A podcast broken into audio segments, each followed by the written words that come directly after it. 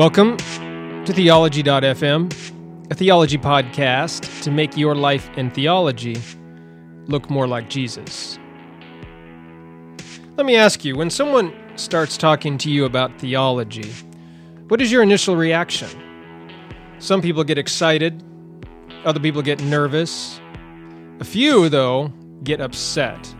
Why is that? Why do some people get upset when they hear discussions about theology or hear people talking about theology? It's because sometimes theology has been used as a weapon, as an instrument of destruction or manipulation or even control. But as we're going to see in today's show, theology is not a cuss word. It's simply thinking and talking about God so that we become more like Jesus Christ. Today's episode of Theology.fm is brought to you by Logos Bible Software. Look, I don't know if you've ever used Logos before. I've told you before, I told you in the last episode, I use it all the time in my Bible study and theology research. Did you know they have a free core engine? If you haven't have never used it, you can go to logos.com and just search for their core engine. It's free, and that way you can download it for free, no charge every month they make a, a, a, one of their resources. Sometimes it's a commentary sometimes it's a bible study reference tool sometimes it's a concordance or a, a, version of the bible. It's just a book sometimes. But every month they make a resource free and you can download it then. And so over the course of a couple months or years you'll have several volumes several books in your free core engine. You'll never have uh, paid anything. That way you can get get used to it and start using it and see the power of logos bible software. I highly recommend though at the very minimum, you start with their starter package. Um, it includes all sorts of resources, over $3,000 of value.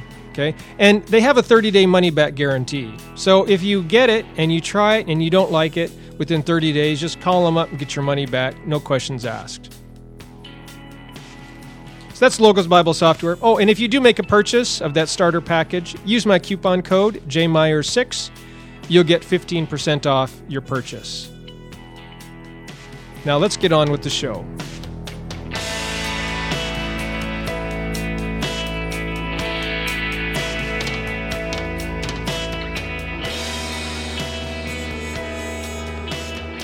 One of the goals of Theology.fm is to broaden the conversation about God, church, scripture, and theology, and, and basically invite a wide variety of people into the room so we can learn from each other and see things from other perspectives. And so, toward that end, I have specifically chosen to invite a variety of voices to contribute to the Theology.fm show. Um, the last episode was by pastor of a church, uh, a larger church, and he's an author. But not all of the shows, not all of the contributors to Theology to FM will be pastors. And uh, so today, for example, I'm having a guest who used to pastor a church, but he has been outside of institutional Christianity for several decades now. And he follows Jesus in a day to day relational setting. In fact, did you know that the fastest growing demographic among Christians today is those people who no longer attend a formal church gathering on Sunday morning. This doesn't mean they've stopped believing in God or have turned their back on Jesus or anything like that. No, quite to the contrary, they have stopped attending church on Sunday morning so that, with the specific purpose of better following Jesus in a relational way among their friends and family and coworker and neighbors. Okay? So, this is why it is so important for both types of Christians to communicate with each other about Scripture and theology, both those who are very active in the Sunday morning gathering of the church and those who are not. And typically, we tend to look down our noses at each other, maybe even condemn, criticize, judge each other, and that is just not healthy and it's not helpful. What is better is to recognize that each of us are serving in the kingdom of God in various ways, doing what Jesus has called us to do, following Jesus into the world to serve those that we encounter on a day to day basis. And uh, so that's the best approach. And that's why I am in inviting voices from both sides of Christianity into theology.fm. Last week, as I said, we had a voice from Brian Zahnd, who is a pastor of a traditional style church. So today we're getting a voice from the other side from uh, a man named Wayne Jacobsen. Uh, Wayne is definitely outside of institutional Christianity, but I really love his approach because he never condemns those who are still within institutional or traditional Christianity. His podcast, The God Journey, it's always loving, kind, gracious. Uh, he seeks to encourage everybody, whether they attend a Sunday morning gathering or not. In fact, oftentimes churches invite him to come speak in their church, and he is hap- more than happy to do that. That's because his goal is to help people follow Jesus in more relational, intimate, and loving ways. In today's show, Wayne reminds you that whether or not you participate in a large group Sunday morning gathering, theology is still vitally important. All followers of Jesus, whether they participate in a Sunday morning gathering or not, they have a theology which can be recognized, refined, and uh, even have parts of it redeemed. And how is this done? It's by growing in the knowledge of our Lord and Savior Jesus Christ, fellowshipping with other believers, and keeping in tune with the Holy Spirit. All of this is, is what Wayne talks about in his episode today. Now, just in case you've never heard of Wayne Jacobsen, he has been on a lifelong journey to understand what it means to live in the love of the Father. And he helps other people travel along this road as well. He's written numerous books and articles, including He Loves Me. His most recent is Finding Church, which was is an excellent book. And my personal favorite so You Don't Want to Go to Church Anymore. If you've never heard of those books, I highly recommend you check out all three. He has numerous other books as well. Wayne, though, you probably have definitely heard of one project he was involved in, and it uh, he helped the international best-selling book The Shack see the light of day. You can contact Wayne through his website, lifestream.org, visit his podcast at thegodjourney.com, or he's also on Facebook, Twitter. Links to all of those sites will be in the show notes at theology.fm slash Wayne Jacobsen slash O2. Now, with all that in mind, let's get on with what Wayne Jacobsen says today.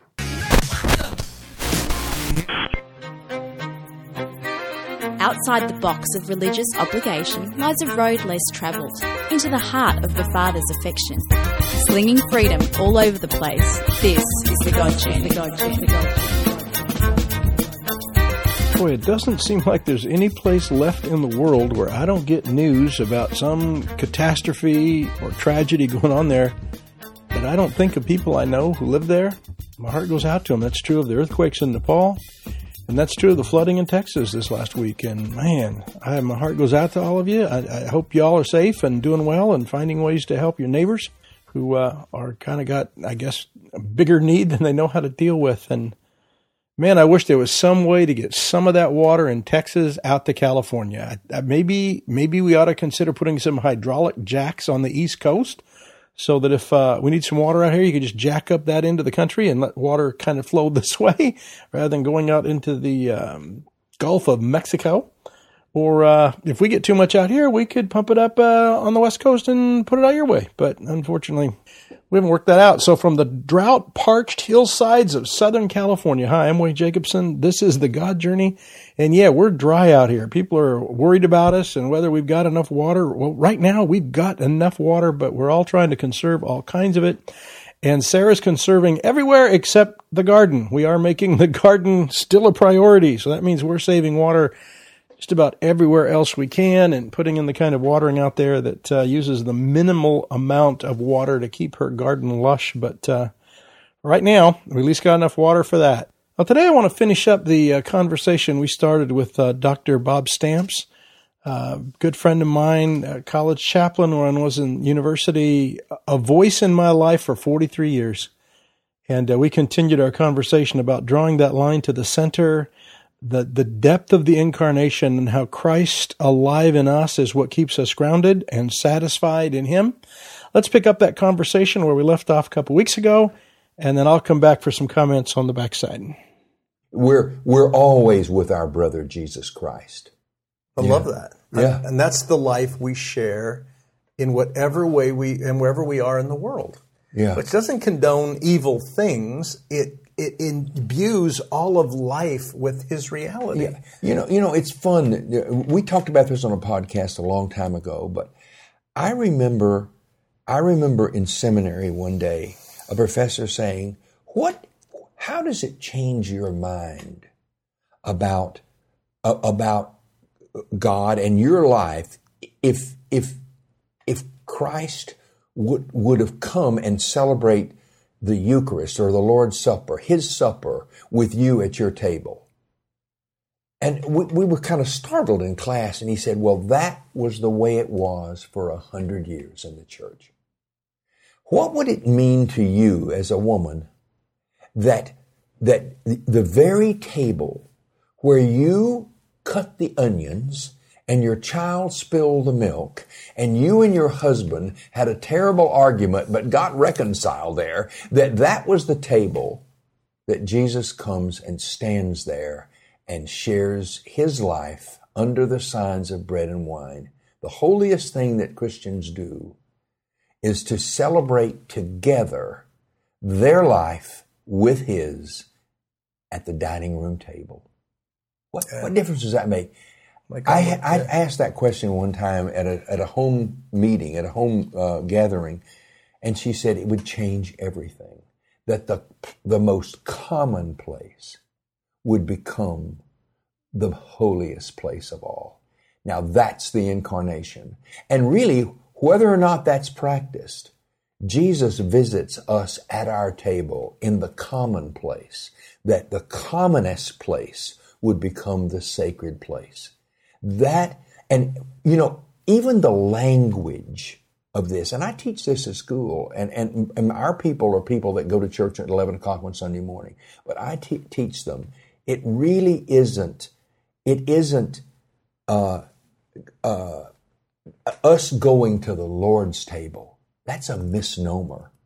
Or going into the Lord's house to the Lord's table. Where is that in the Bible? Right. It's just not there. It- Christ comes to the world's table, to my table, to share my meal, and, and, and makes my meal. The early church actually had a meal. Uh, not just bread and wine. The bread might have been at the beginning of the meal, the wine at the last, the first bite of bread, the last sip of wine. That might have been this, the, the, the Eucharist, but, but this kind of the special aspect of the Eucharist. But the whole meal was that. And it what? Jesus didn't bring the meal from heaven. It was our meal that he consecrated, our fellowship that became the church at that table at that time. It changes everything. Yeah, I think one of the big things that changes, it, the, the scripture comes to mind what you're talking about is Christ in you, the hope of glory. If he's in my home, if he's with me at on the job where I am, if he's then if he's in all of life, then we have hope that we're not just victims of whatever the course of the world is around us. No. That we get I love the way Eugene Peterson expresses it in in his uh, book The Message, that thing about God Jesus ascending to the right hand of God the Father and all things will be subdued under his feet. He, he translates that Jesus gets the last word on everyone and everything. And to me, that's where hope comes from. He doesn't have it yet. He doesn't have it today. He doesn't have the last word on everything, but he will. Everything that concerns me, everything about my life, he will get the last word on it. And my hope for glory is not how disciplined Wayne can be, how hard Wayne can work. It's that Christ is with me and he takes me, as you said, to the Father. So I'm with him with the Father. Right. And that's all the hope we need for whatever's got to be tweaked in us, transformed in us, healed in us. Yeah. It's right there. The one thing I don't want to, anybody to think who, who might be listening today is that that is a matter of distance. You get the idea that he, we, we kind of go up with Jesus to the right hand of God. Yeah. The Holy Spirit is the presence of all that right now, like you said. It, it, I just I don't I don't want anybody to think it's a, Jesus took a big trip. He didn't have to go anywhere. Or that he gets us and takes us to heaven Yeah, yeah, for yeah, a couple hours and then we come it's- it- And I know people who talk that way. Oh, they, they- go to heaven to do whatever with Jesus. yeah, really, yeah. he's right here. He's right is- here in, in the presence of the Holy Spirit. Now, all that is present to us right now. Yeah. I don't know anybody talks about it like this, but we are. yeah, and that's when you talk about the line to the center. Yeah. Is that is that one of the crux points at the center? It's the recognition of the in, it's really the living Jesus and who he is and what all that means in our life. And if we lose sight of that, then we spin out of the margins. We're not just on the margin, we go we sail out into the sp- spiritual spiritualist uh, stratosphere, the, out to the ether. out to the, yeah. But you know what we haven't said right now? And if people aren't grounded, let's go back to if okay. people aren't grounded in that, they don't even know when they're in the spiritual ether. If they're just living by their feelings about X, Y, or Z, and there's there's no grounding to truth, not just capital T truth, Jesus, that's part of it. Yeah. But it's also the truth that he spoke and the truth that grounds us in something more real than our latest feeling. Right, and and, and also that I, I, think that people don't, are. Don't. I think that people are are, are who are seeking God. Uh, the the thing that's going to satisfy them is at the center. It, this other thing is it's um, it's extracurricular. You, it doesn't. You don't need all those things at the margin. They some of them are very pleasant, Uh, and but but they're not necessary, and they're not and they're not eternal. They're temporal. You no. may get a buzz from it, but you got to yeah. keep amping it up to get a better buzz. Um, right. And just like a drug or whatever. And that's what I think spins us out of the margin. We get addicted to the thing, to the feeling, and we lose that attachment, or we, or we never had it. We never had this attachment to Jesus right. that supplies everything so that we don't have to get lost in the I, periphery. I'm reminded of something we probably talked about many years ago, and I've never I, I, don't think I've repeated this for 15 years, but it's the love of the gift more than the giver. You know, it's it is yeah. it is really the gift. Let me say one thing about that center, though. or not the gift. Yeah, not yeah, the gifts. It's not the it's not the gifts. It's, it's the him. giver that would there is, and that's the center, yep. the giver. One thing we haven't said today is uh, incarnation is a result of something else. Uh, you know, the incarnation doesn't just arrive arise from the incarnation, but it arises from the heart of God. You know, what does God want in this world? He wants us. And we'll talk about this in another podcast, but uh, worship is the way God wants us. A relationship with Him is what God wants. And it not just me, but us. That's the church. God wants us together in right relationship with Him. And worship puts us in that right relationship. And I don't want to go that direction yet. But what, what has inspired, what caused the incarnation? God so loved the world that he came, sent his only begotten son. And he didn't just send Jesus on a spaceship. He sent Jesus in the, to, to the very womb, uh, the, the second person of the Trinity, the very womb of the, Mary, to join himself like his two selves, that he could find, that he finds us, and, and brings us home at his own hand in his flesh and blood. He, he comes as a human being to draw all human beings in his train. That's Ephesians, in his train to the Father, to ascend with him. So, whatever you say, all this theology doesn't begin in a lot of homework that these early church fathers were doing. Everything arises out of the heart of God and descends from the heart of God to gather his people Amen. to himself. But the work they were doing, I used a term yesterday we were talking about this. It was it was like joining a conversation that has gone on with our forebears. I mean, that's right. really what the creeds attaches right. to. And there, there's value. It's not just all the dead guys got it right. Nobody's thinking anything worth anything oh, today. no, not, we've, we've been thinking about it ever since. But it's the conversation that it embeds us in. That it's the common story of our faith. And to me, that's what I love about the historic faith of Christianity.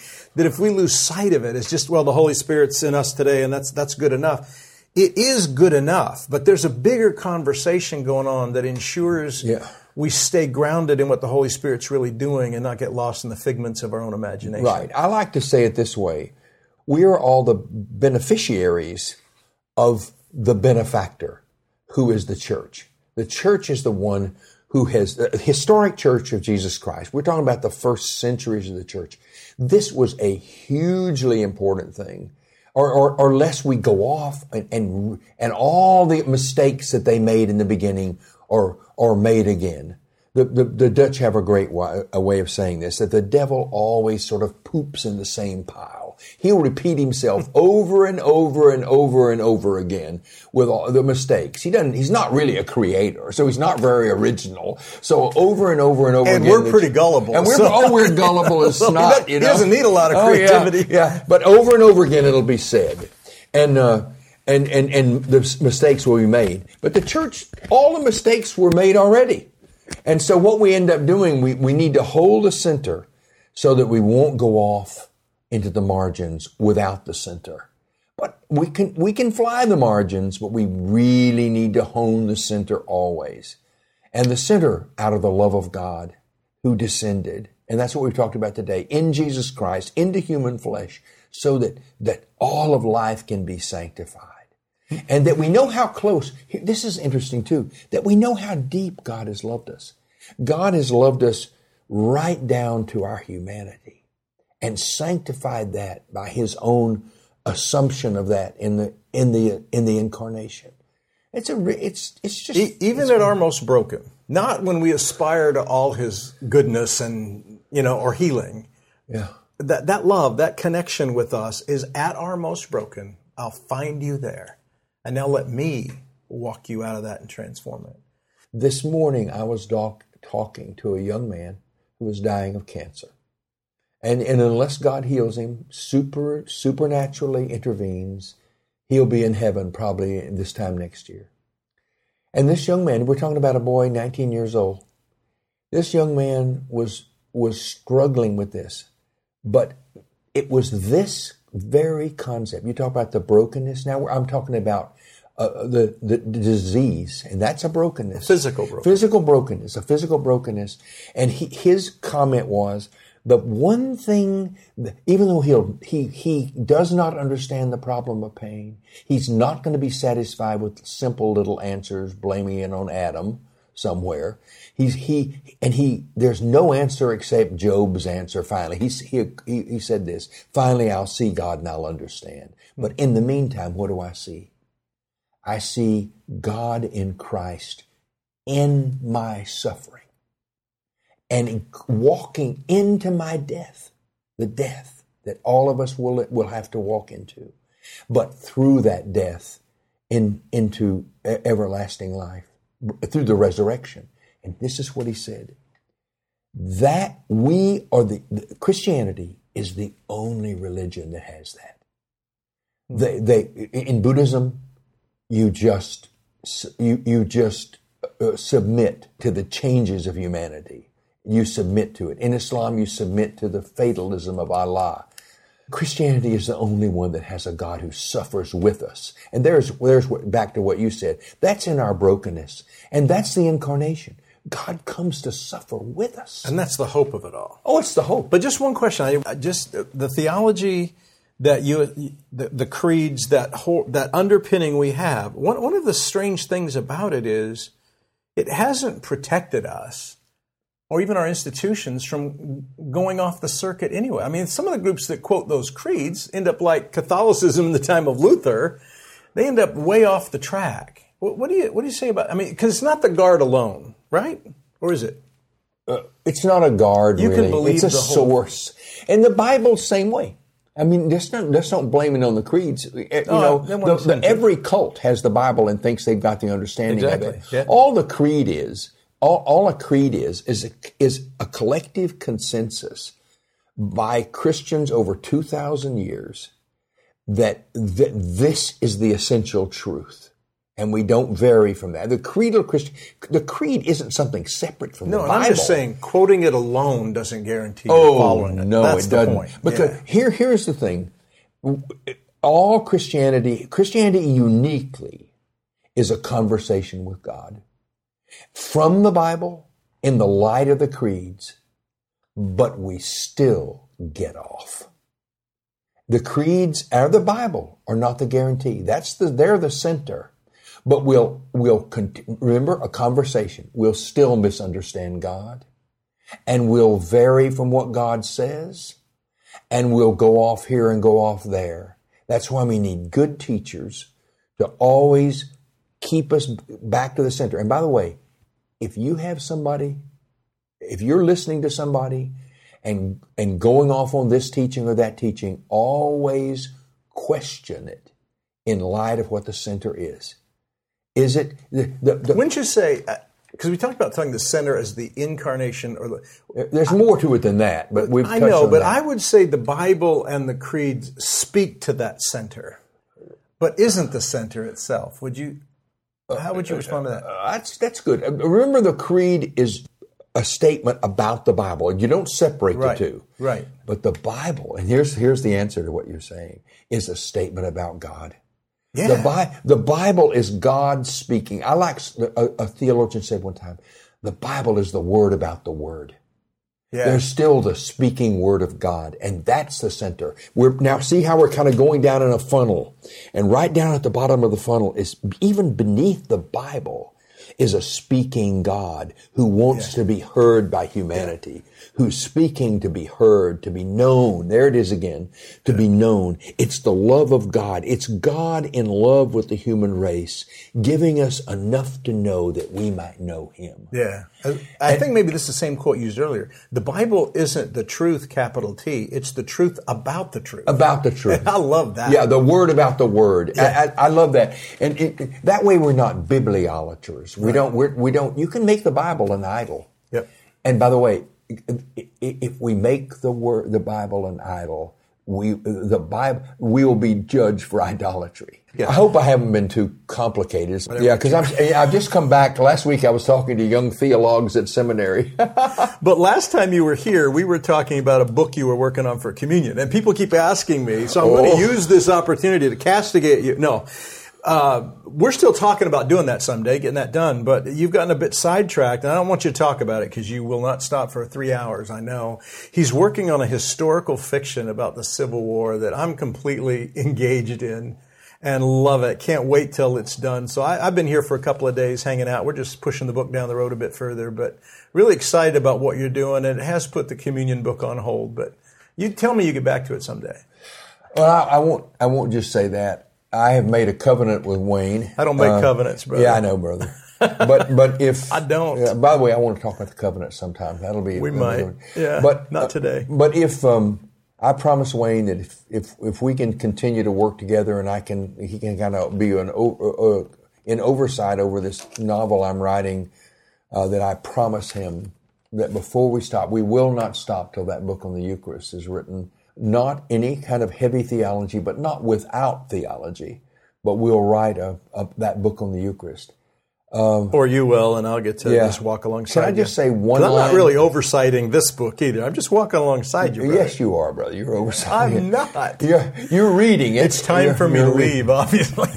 Oversight contains authority issues Yeah, well, it's, it's the word bishop, isn't it? Episcopos. Yeah, but we perverted that word too, but that's another conversation. Yeah, it's, it's a book, uh, real simple. It's just a book about a boy and, and a uh, two boys, a black child and a white child, who were born three days apart on a plain, oh, on a big farm in Alabama, uh, unhappily born during the days of slavery, even more unhappily uh, born during as as the Civil War was encroaching upon this country, and how they had to handle their relationship uh, before the war, during the war, as they were together as as servant and master, actually in in war itself, and then after the war.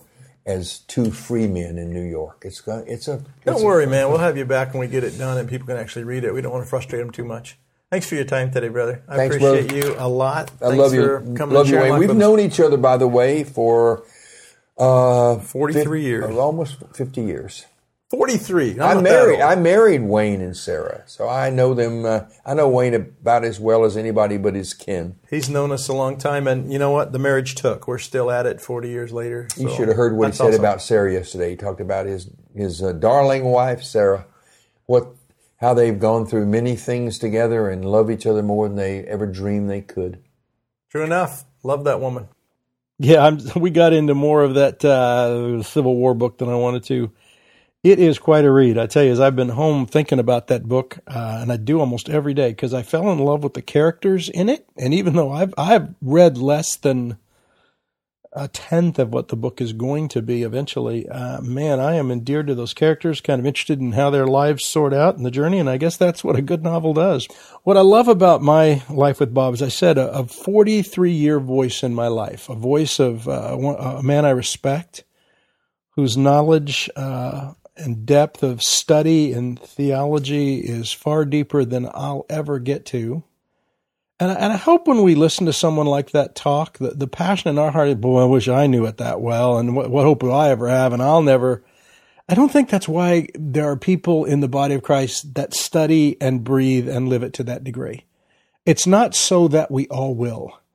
It's that so their voice in the conversation adds to the things God's doing and teaching and showing in me.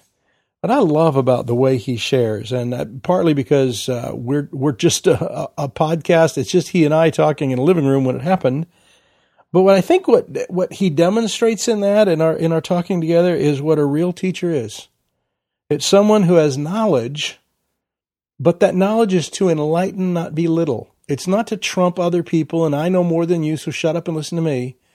He really sees that sense of good theology and learning some of it as a gift to the body of Christ, a gift where that voice and voices like him in conversations about your journey are incredibly helpful. And yet he still trusts underneath that the Spirit and the conversations among brothers and sisters. Defining theology is a conversation about God with brothers and sisters through the ages. I, I, just don't know what isn't beautiful about that. Certainly, there are people who only live by doctrine and bash doctrine down people's heads and these narrow line definitions of things about which no one knows for sure. That's, that's theology at its worst. Theology at its best is a living conversation between brothers and sisters that have spanned 2,000 years of history as we're sorting out who God is and how He works in us. And the, even the reality that we, we, we've gotten it wrong before, we'll get it wrong again.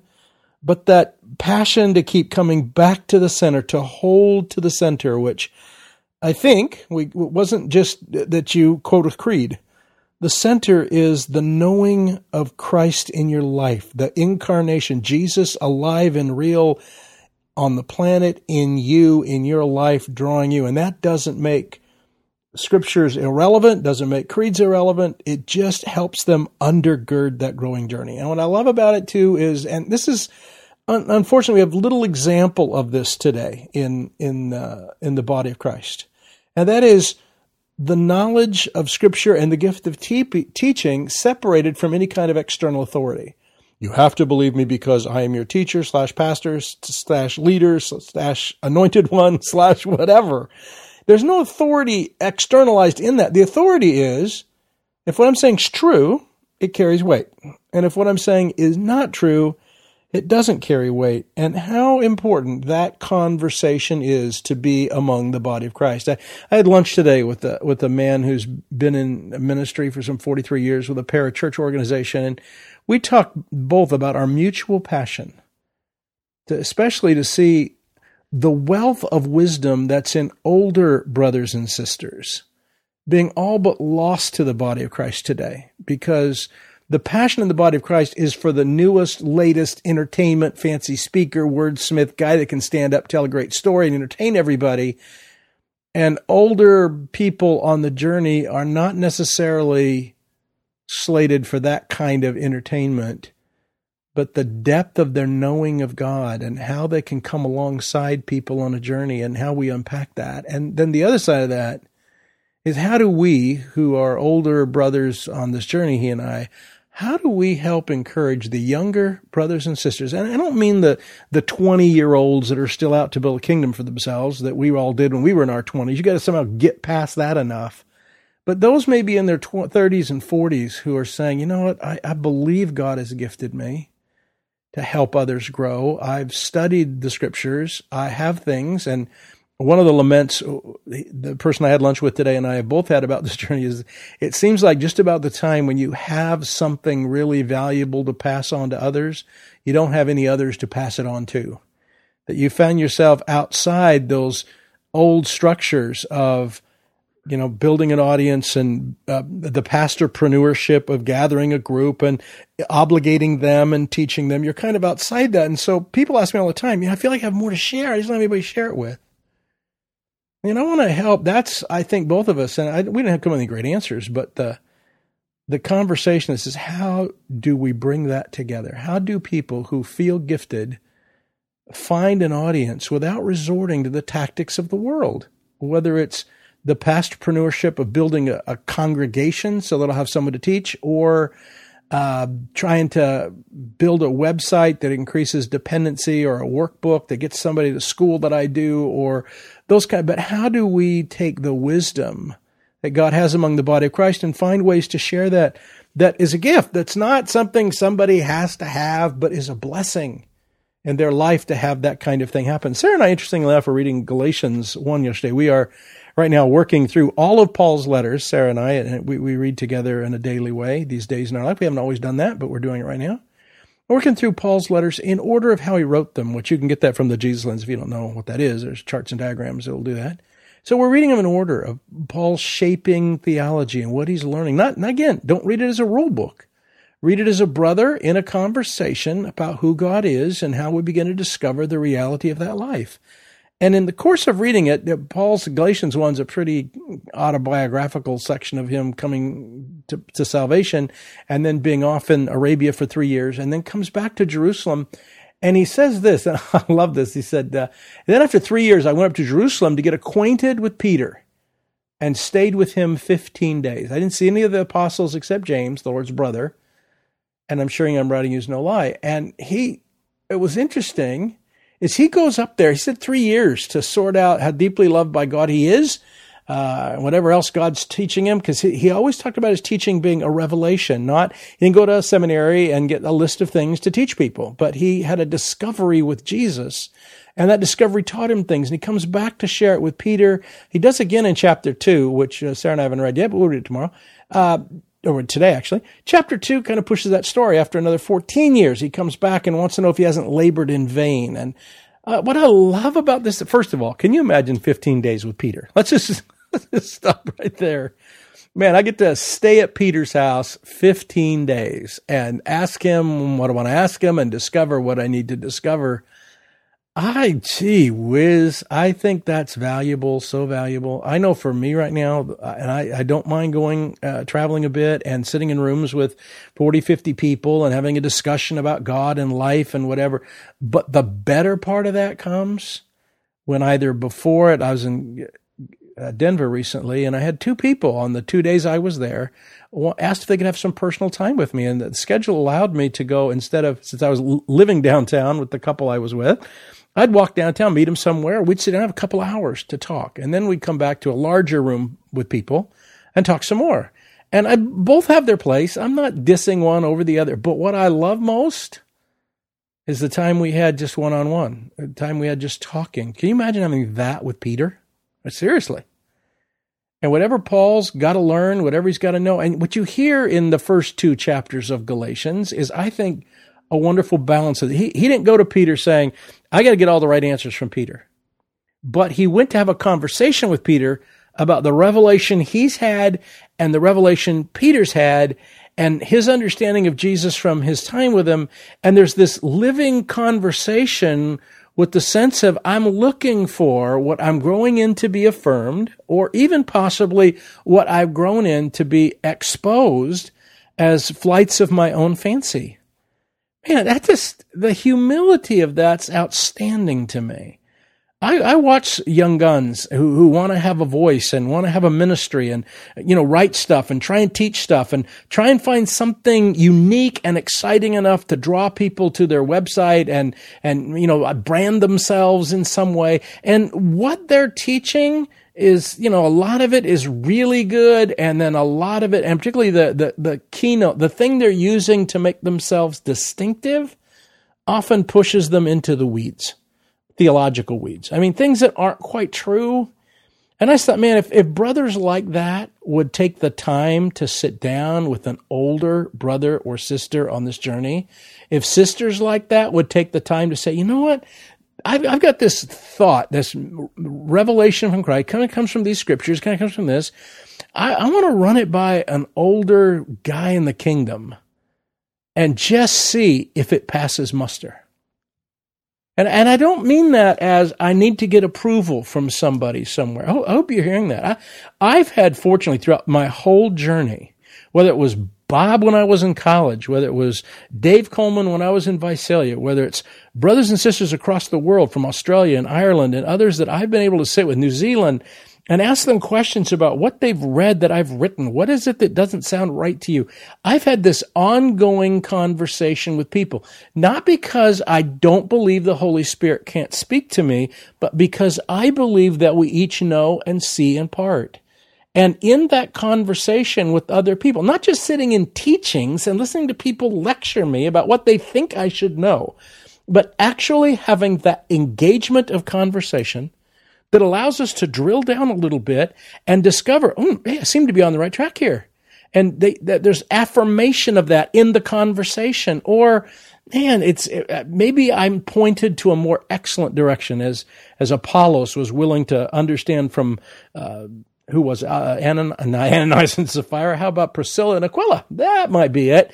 Sat down with them and they pointed him to a more excellent direction. He hadn't heard some things that was important for him to hear and it would help shape the message some if they if he could have the humility to listen. I'm hoping for more of that conversation in the twilight years of my life. I, I less want to lecture people. I less want to do the teachings and conversations that put me at the center. And I'm more am, am hungering and enjoying those conversations that put me beside younger brothers and sisters who are really ready to, that they've lived the journey, learning to live love, and they're really in a place now. I want to help others live in that reality. I want to help others discover and I'm, I'm not promising everyone 15 days with Wayne Jacobsen, but I, I hope there's time that we get to sit down and there's the, not just Wayne, tell me what you need to tell me, but, but say, Wayne, this is what I'm thinking and this is what I'm hearing. And I want to bounce it off of you and, and don't just give me the voice that says you're right or wrong, but explore together. And even if we part in disagreement still, we're both benefited by the conversation that allows the Holy Spirit more space to open up the doors that He wants for us. And then we were discussing this from 2 Timothy 4. I think it's a fascinating scripture because Paul talks here as he writes to Timothy, the time will come when people will not put up with what's true, well, not sound doctrine, but instead to suit whatever it is that they want to hear, their own desires, they'll gather around them a great number of teachers to say what their itching ears want to hear. You know, when I read that verse, I remember reading that, man, back when I was 19, 20, reading that scripture. I'm going, this makes no sense. Where in our culture do people gather teachers around themselves? It, it doesn't happen. Teachers do the gathering. There's, there's more people per teacher than there are teachers per person. So it's not people gathering teachers. Teachers gather people. And up, up, up until the last 10 years, I don't even know how the scripture could come to pass. But when Paul talks about it, the time will come. He's not even saying it's happening in his day. Is if, if he's not envisioning the internet or, and I don't think he sees that in his head, but what the spirit's leaning to in his heart is the day's coming when you're not under teaching of some kind. You really genuinely get to sit down at your desk or couch and troll the internet and find whatever teacher teaches things the way you want to hear it. And you can gather a great number of those around you by this incredible thing we call the internet, which provides some great resources that I utilize all the time. But it does put a greater burden on each of us to determine what's sound, what's true, not just what I like. And I think that's a distinction Paul's getting to. If you just want to find what makes you feel good and you troll for your beliefs based on, I want to feel good, you're going to end up in the weeds. But if you troll the internet for what is it that's true? Who is God really? How does he want me to relate to him? What's real about that? What's not real? How does he transform me? How do I participate in that process? And he says, you know, the time's going to come when people are just going to turn aside. They're going to just want to feel whatever they want. This conversation about finding the center, living in the center, being in conversations through the whole of our lives with brothers and sisters who are also discovering it. That's why I've loved these last three weeks just talking a bit about theology. We don't do it much here, and you may not hear it again for another 10 years. But uh, to spend these three days and say, these are the conversations that matter. I hope the God journey is a part of that. Uh, I know it is as people interact through blogs, comments, and emails and other things.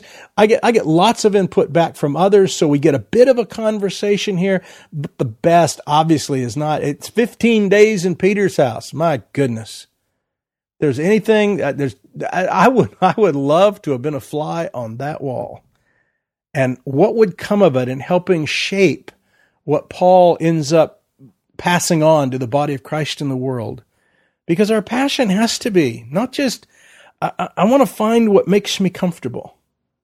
I want to find what's true. And as, as Bob says, what's at the center is what really satisfies. That's what we're really looking for. And if we just find something that tickles our itching ears, you know what? Six months from now, that will fade away and you'll be looking again. But when you find that which is at the center, who he is, how he makes himself known to you, and you'll be satisfied every day of your life. Jeremy Myers is here again.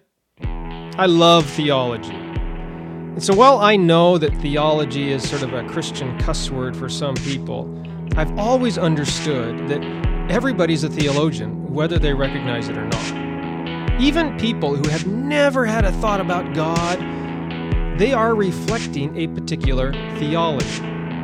So, in my opinion, the best thing to do is whatever you think about theology, the best thing to do is first admit you have a theology, number one. But then seek to understand and refine your theology by interacting with other people through conversations, books, sermons, discussions, blogs, podcasts I mean, you name it. It's a wide variety of sources that you can use to understand your theology and then refine it so that ultimately your theology looks more like Jesus.